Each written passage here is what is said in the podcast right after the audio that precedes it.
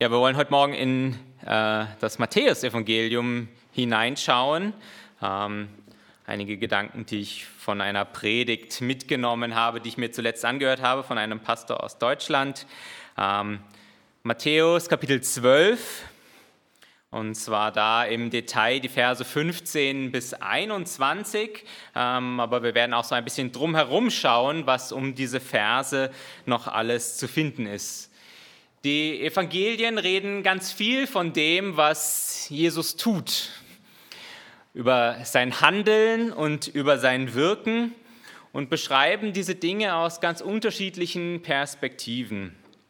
Aber die Evangelien reden nicht nur davon, was Jesus tut, sondern sie reden auch ganz stark davon, wer Jesus ist. Von seiner Person stellt sie uns vor, sein Wesen, und sein Denken und das, was ihn ausmacht. Und heute Morgen soll es auch um dieses Thema gehen, um ja, Erwartungen und Vorstellungen, die die Menschen damals an Jesus gehabt haben, richtige und falsche. Und ja, vielleicht auch, dass wir überlegen, welche Erwartungen und Vorstellungen wir heute an Jesus haben, was wir mit ihm verbinden und was nicht. In den Versen vor unserem Text, da gibt es eine Auseinandersetzung, die Jesus hat, weil er am Sabbat heilt. Und er hat diese Auseinandersetzung mit den Pharisäern und sie endet schließlich darin, dass die Pharisäer weggehen und sich dann überlegen, wie sie Jesus umbringen können. Ähm, das sind die Verse, die vor unserem Text stehen und jetzt möchte ich lesen ähm, aus der Elberfelder Übersetzung Matthäus 12, 15 bis 21. Da heißt es, als aber Jesus es erkannte, ging er von dort weg, und es folgten ihm große Volksmengen, und er heilte sie alle. Und er bedrohte sie, dass sie nicht offenbar machen, damit erfüllt wurde, was durch den Propheten Jesaja geredet ist, der spricht: Siehe, mein Knecht, den ich erwählt habe, mein Geliebter, an dem meine Seele Wohlgefallen gefunden hat. Ich werde meinen Geist auf ihn legen und er wird den Nationen Recht verkünden. Er wird nicht streiten noch schreien, noch wird jemand seine Stimme auf den Straßen hören. Ein geknicktes Rohr wird er nicht zerbrechen und einen glimmenden Docht wird er nicht auslöschen, bis er das Recht hinausführe zum Sieg. Und auf seinen Namen werden die Nationen hoffen. Als aber Jesus erkannte, als, es aber, als Jesus es aber erkannte, ging er von dort weg. Jesus ist gewissermaßen auf der Flucht vor dem, was die Pharisäer hier vorhaben. Die Pharisäer sind nicht einverstanden mit dem, was Jesus predigt, mit diesem neuen Verständnis von Gott, das er den Menschen verkündet. Dass man auf der einen Seite Gott treu folgen kann und gleichzeitig die Liebe und Gegenwart von Gott genießen kann. Dass man sich an Gott erfreuen kann, auch wenn man seinen Geboten treu nachfolgt. Das ist etwas vollkommen Neues, ein neues Konzept, ein neues Modell, ein neuer Denkansatz, den die Juden zur damaligen Zeit so nicht gelebt haben. Es ging vielmehr um das Erfüllen von Gesetzlichkeit und da war viel Bedrängnis, Beklemmung und Mühsal dahinter, wenn es darum ging, die Gebote zu befolgen. Die Freude, von der sie auch wussten, die auch verheißen worden ist, die kam für sie dann oft erst später. Das war etwas, was in der Ewigkeit dann auf sie warten würde. Und diese Spannung sehen wir auch an diesem Text, um den es vorher gegangen ist, an dem Sabbat. Gott hat den Sabbat nicht geschaffen, um den Menschen neue, ja, neue Lasten aufzulegen und neue Vorschriften zu geben, sondern ja, um sie zu erneuern, um sie zu regenerieren, um seine Nähe zu suchen und wieder aufzutanken. Und dieses neue Denken, dieser neue Ansatz, was es heißt, Gott zu begegnen, der bringt ab diesem Zeitpunkt hier in Matthäus 12 Jesus in ziemliche Bedrängnis. Und von dort an lesen wir immer wieder diese Gedanken der Pharisäer, ihm nach dem Leben zu trachten. Und dabei geht es nicht nur um das, was Jesus tut, sondern eben auch um, um diese Selbstaussagen, die Jesus immer wieder über sich trifft. Über die Aussagen, wenn er beschreibt, wer er ist.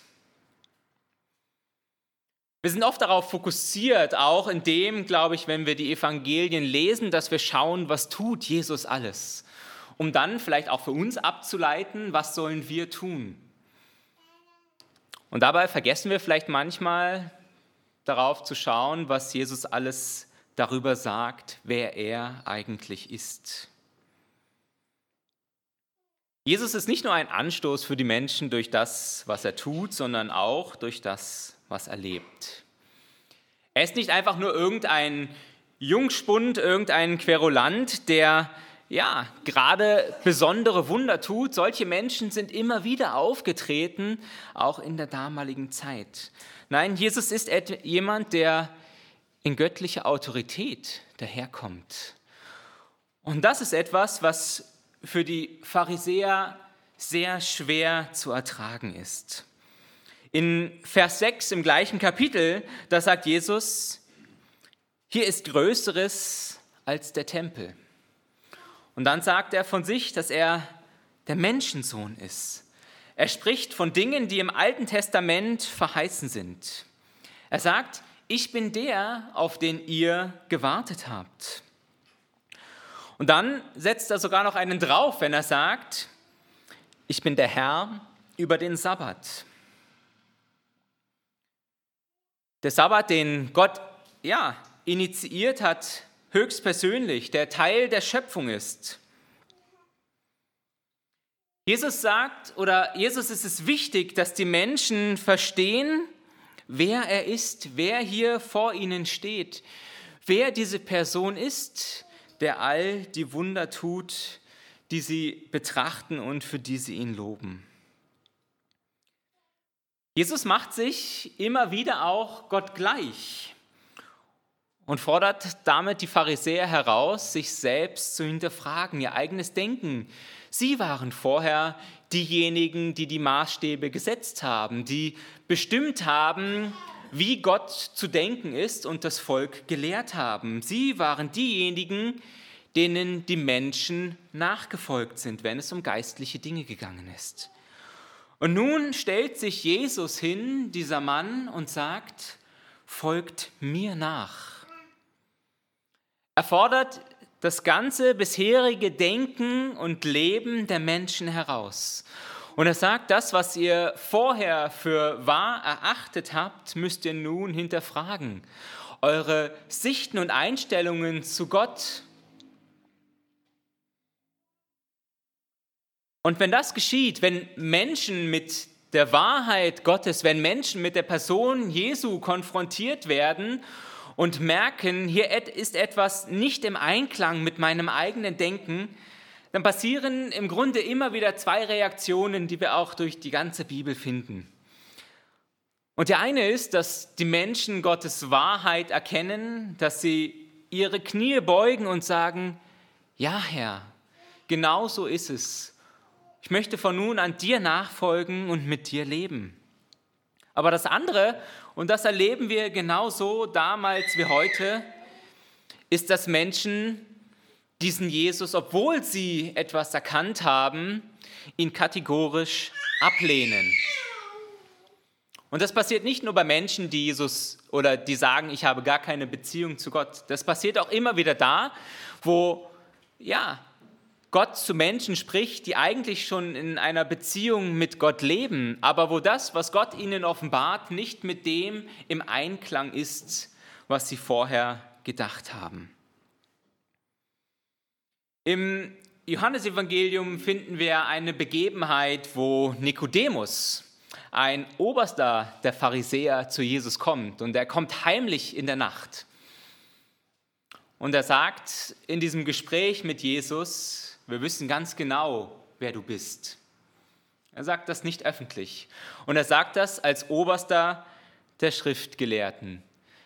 Wir denken vielleicht manchmal, ja, die Menschen damals, die Pharisäer, wenn sie dieses Wissen gehabt hätten, was wir heute gehabt hätten, dann wären sie Jesus schon nachgefolgt. Wir haben gewusst, wer Jesus ist und sie haben ihn trotzdem abgelehnt. Die Pharisäer akzeptieren nicht, sie wollen nicht akzeptieren, wer Jesus ist. Und sie werden verrückt an dieser Person, der sie immer wieder herausfordert. Da aber Jesus erkannte, da aber Jesus das erkannte, entwich er von dort. Und eine große Menge folgte ihm und er heilte sie alle. Menschen gehen Jesus nach. Sie sehen, was er tut. Nicht einer, nicht zehn, sondern Massen sind es, die Jesus folgen und nachlaufen. Und was muss das für ein Spektakel gewesen sein? Ja? Ähm, diese Massen von Menschen untersteht und er heilte sie alle. Emotionen, Freude, Erwartungen, Menschen, die ihr Leben lang gelitten haben, werden auf einmal gesund. Blinde, die sehen, Lahme, die gehen. Jesus heilt sie alle. Wow. Halleluja. Ja, und was passiert bei uns? Wir sitzen hier auf unseren Stühlen und du denkst dir, ja, Prediger, erzähl mir was Neues. Jesus heilt. Nächstes.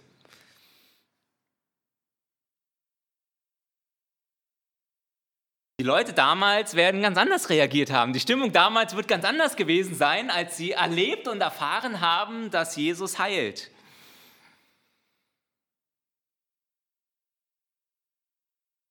Und dann spricht Jesus ein Wort, was irgendwie doch so gar nicht in diese Situation hineinpasst, voller Erwartungen und Überschwang. Da heißt es in Vers 16, und er bedrohte sie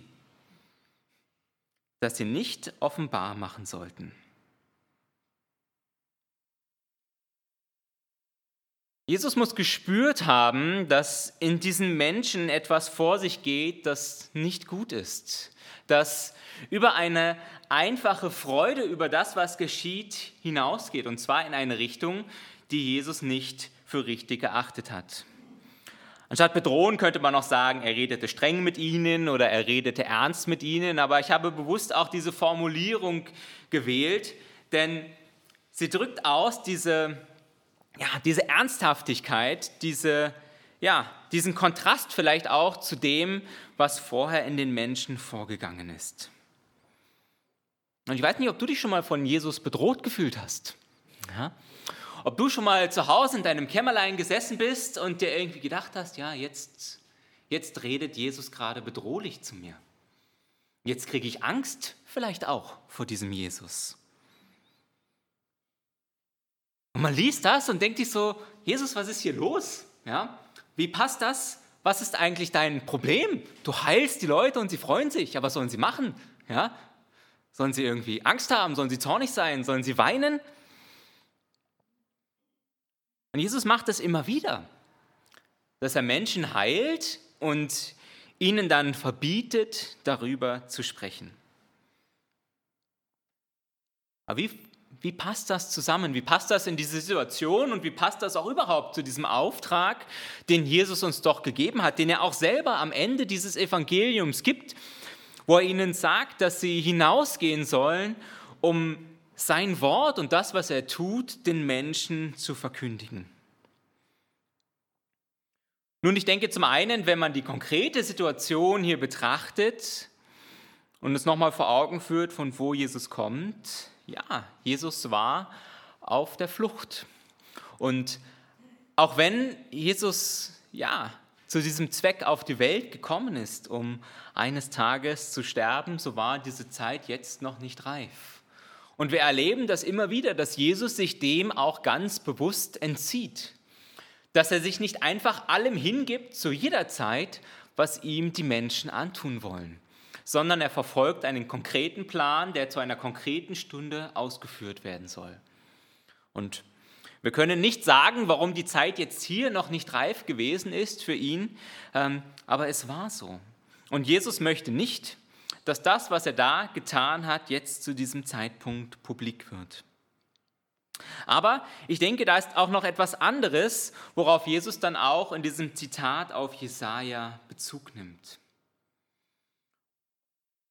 Das ist eben genau dieser Punkt, dass die Menschen, bevor sie hinausgehen, um etwas zu verkündigen, erkennen sollen, wer er ist, mit wem sie es hier zu tun haben. Er merkt, ja, seine Taten, diese Heilungen und Wunder, die er tut, die belösen etwas in den Menschen aus. Aber er spürt auch, dass die Erwartungen, die damit einhergehen, in eine falsche Richtung laufen. Die Menschen, sie haben nicht verstanden, wer er ist. Und wenn sie mit diesem falschen Bild, das sie von ihm haben, hinausgehen, dann werden zwei Dinge passieren. Zum einen werden sie nicht seine Wahrheit und sein Evangelium verkündigen, sondern nur ihre eigenen falschen Vorstellungen. Und das andere ist, sie werden auch persönlich Schiffbruch in ihrem eigenen Glauben erleiden, denn sie werden Erwartungen haben an ihn, die Jesus nicht erfüllen wird, die er gar nicht erfüllen möchte. Und das passiert daher, und ich glaube, das passiert heute genauso, dass wir dazu neigen, uns auf bestimmte Aspekte von Jesus zu fokussieren, vielleicht auch bestimmte Erfahrungen und Erlebnisse, die wir selber im Glauben gemacht haben, irgendwo so stark in den Vordergrund rücken, dass wir Jesus als Ganzes in seiner Gesamtheit irgendwo aus dem Blick verlieren. Da werden wir vielleicht von bestimmten Dingen geprägt und ja, ich glaube auch, Jesus, wenn man Menschen fragt, vielleicht kriegt man gar keine Antwort, aber wenn man sonst darüber redet, wer dieser Jesus ist, dann geht es ganz viel auch um Dinge, die er tut. Dass er seine Feinde liebt, dass er heilt, dass er sich hingibt wie kein anderer, dass er Versöhnung lehrt und lebt, dass er barmherzig ist, dass er Befreiung schenkt, dass er vielleicht die Menschen im Blick hat, die irgendwo am Rande stehen. Das alles sind Dinge, die Jesus tut.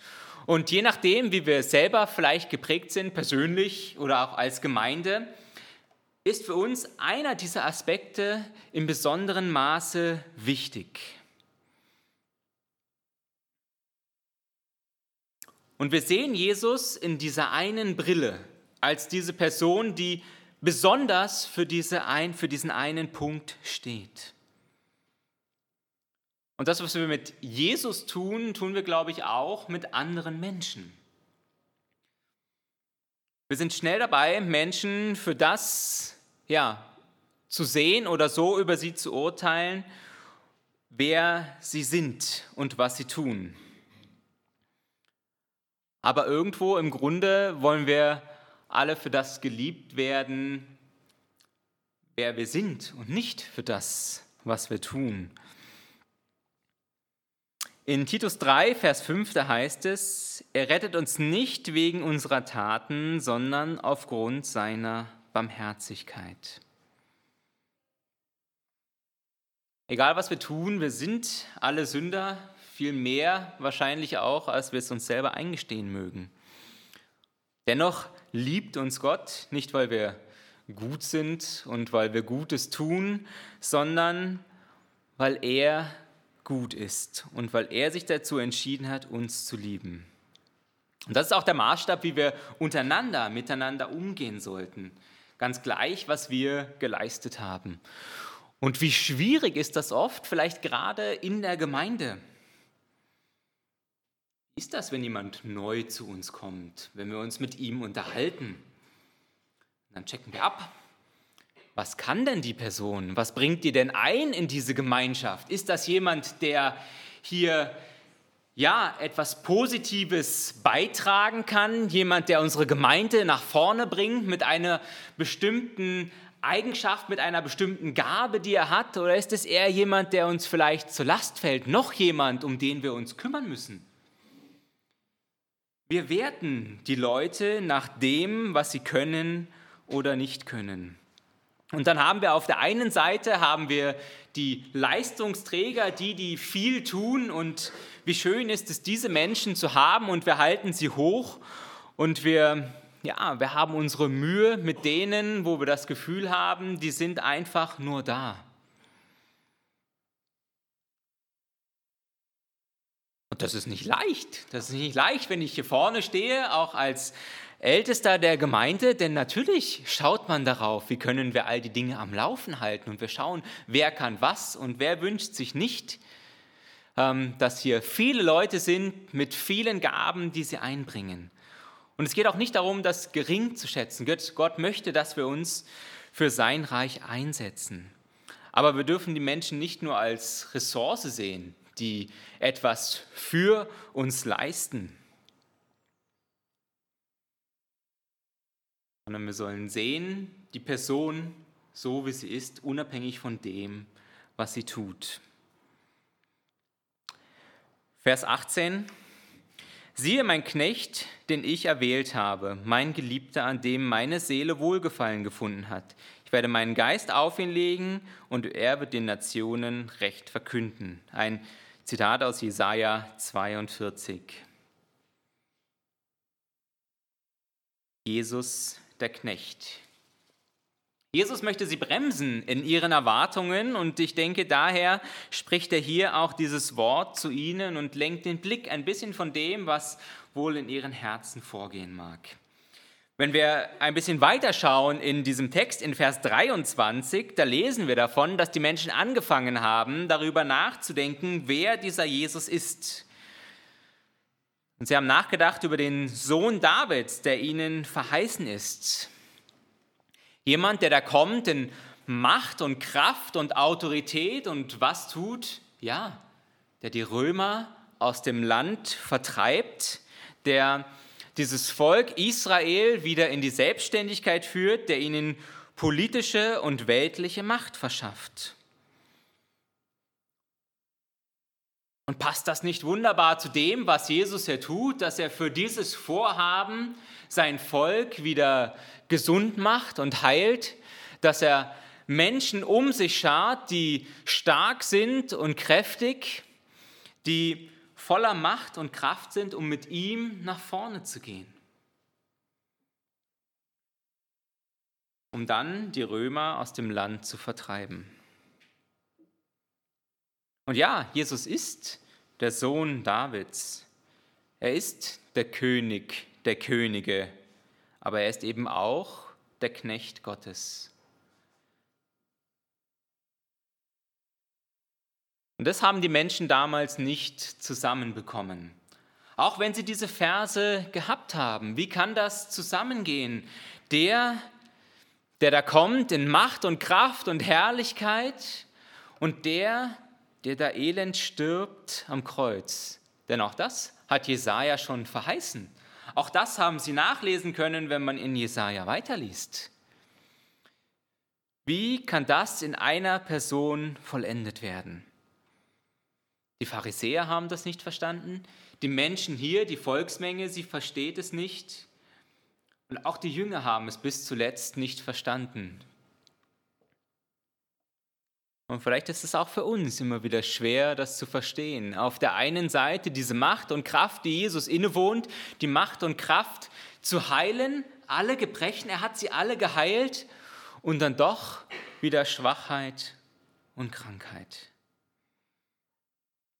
Und wie leicht ist es, dass wir das eine erhöhen und Jesus als den sehen, der alle heilt und dann aber außer Acht lassen, dass auch er derjenige ist, der mit den Schwachen und Kranken ist. Dass er derjenige ist, der, ja, genau, diesen glimmenden Docht in den Fokus nimmt, der das geknickte Rohr nicht zerbricht.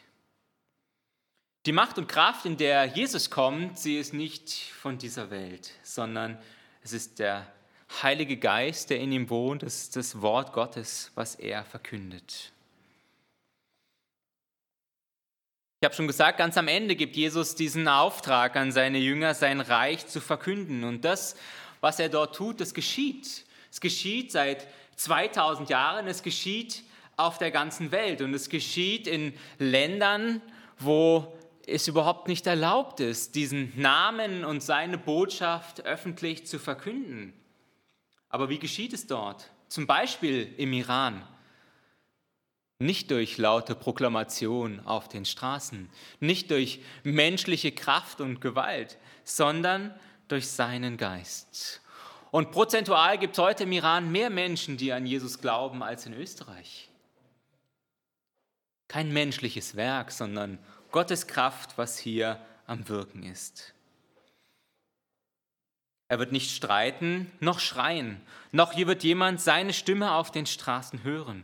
Ein geknicktes Rohr wird er nicht zerbrechen und einen glimmenden Docht wird er nicht auslöschen, bis er das Recht hinausführe zum Sieg und auf seinen Namen werden die Nationen hoffen. Keine Revolution auf den Straßen, sondern Sanftmut. Keine äußere Inszenierung, sondern Wiederherstellung nach innen. Vor der Krone, die die Menschen bei Jesus sehen wollen und sich dort mitnehmen möchten, kommt das Kreuz, das Jesus auf sich nimmt und das auch uns vor Augen steht. Das sollen die Leute lernen, wenn Jesus hier zu ihnen spricht. Freude ist gut, aber das, wofür sie Jesus instrumentalisieren wollen, wir sehen das auch später, wenn er in Jerusalem einzieht, wenn sie ihm zurufen, wer da kommt, dieser König David, welche Vorstellungen haben sie von ihm? Jesus lässt sich nicht missbrauchen, nicht instrumentalisieren für unsere menschlichen Agenten und Vorstellen, die wir haben. Wenn wir verstehen wollen, was Jesus uns sagen möchte, was er mit dem, was er tut, in uns auslösen möchte, dann ist es wichtig, dass wir Jesus kennenlernen in seiner Gänze und Fülle. Dass wir ihm zuhören, wenn er zu uns spricht, dass wir ja, uns nach ihm ausstrecken, ihn erleben in Wort und in Tat. Und wie sehr ist es in der Vergangenheit, in der Geschichte leidvoll passiert, dass Menschen Jesus und ja, seine Worte missbraucht haben auf ganz schändliche Art und Weise. Die Pharisäer werden verrückt an ihm und auch die Volksmenge steht in der Gefahr, Jesus vielleicht nachzufolgen, aber auf eine Art und Weise, die er niemals gewollt hat. Da werden Bibelverse hergenommen und die Geschichte zeigt uns, wie grauslig das enden kann. Wenn wir Jesus dazu missbrauchen, einen ungesunden Nationalismus zu etablieren, wenn Jesus dazu gebraucht wird, um Sklaverei zu rechtfertigen, vermeintliche Hexen zu verbrennen oder sogar Juden zu verfolgen. Und auch heute finden wir in den Kirchen ja, dieses Wort von Jesus, was verbogen und missbraucht wird, wenn im Namen von Jesus eine Regenbogenagenda irgendwo unterbreitet wird und gesagt wird, Jesus ist doch der, der gekommen ist und alle Menschen liebt und möchte, dass alles, alle friedvoll miteinander sind und jeder einfach nur glücklich wird. Oder wo ein Evangelium gepredigt wird, was rein auf Wohlstand und Gesundheit ausgerichtet ist. Aber Jesus lässt sich nicht vor unseren Karren spannen. Jesus ist es egal, was wir für eine Agenda oder Erwartung oder Wünsche und Vorstellungen in unserem Leben haben. Rede, Jesus redet hart, wo das geschieht. Und dann verstummt der Jubel, hoffentlich, weil wir aufwachen und ihm zuhören. Und vielleicht sagst du, ja, ich bin nicht der, der Hexen verbrennt, der Juden verfolgt. Gott sei Dank, wenn du das sagst. Gott sei Dank, wenn du das nicht tust. Aber lesen wir diese Mahnungen, die die Bibel immer wieder ausspricht, nicht nur für die anderen. Und wie schnell sind wir dabei und denken, ja, ich wäre schon der, der gewesen, der am Kreuz geblieben wäre bei Jesus. Ich wäre der gewesen, der vorher verstanden hätte, was Jesus alles gesagt hat. Ja, das sagen wir heute, wenn wir hier sitzen, vielleicht auch mit all unserem Wissen und ja, mit einer gesunden Portion Überheblichkeit. Lesen wir diese Mahnung, diese scharfen Worte, die die Bibel immer wieder auch ausspricht, durchaus auch für uns. Denn auch wir haben falsche Bilder, falsche Vorstellungen von dem, wer Jesus ist, in unserem Kopf. eine falsche Agenda, wo wir meinen, dass Jesus sie doch eigentlich verfolgt. Aber eigentlich möchte Jesus uns etwas ganz anderes sagen. Und Christian hat es vor einiger Zeit einmal in einer Predigt sehr anschaulich vor Augen geführt, wie sehr wir alles Mögliche aus der Bibel begründen können, wenn wir uns nur punktuell mit gewissen Versen beschäftigen.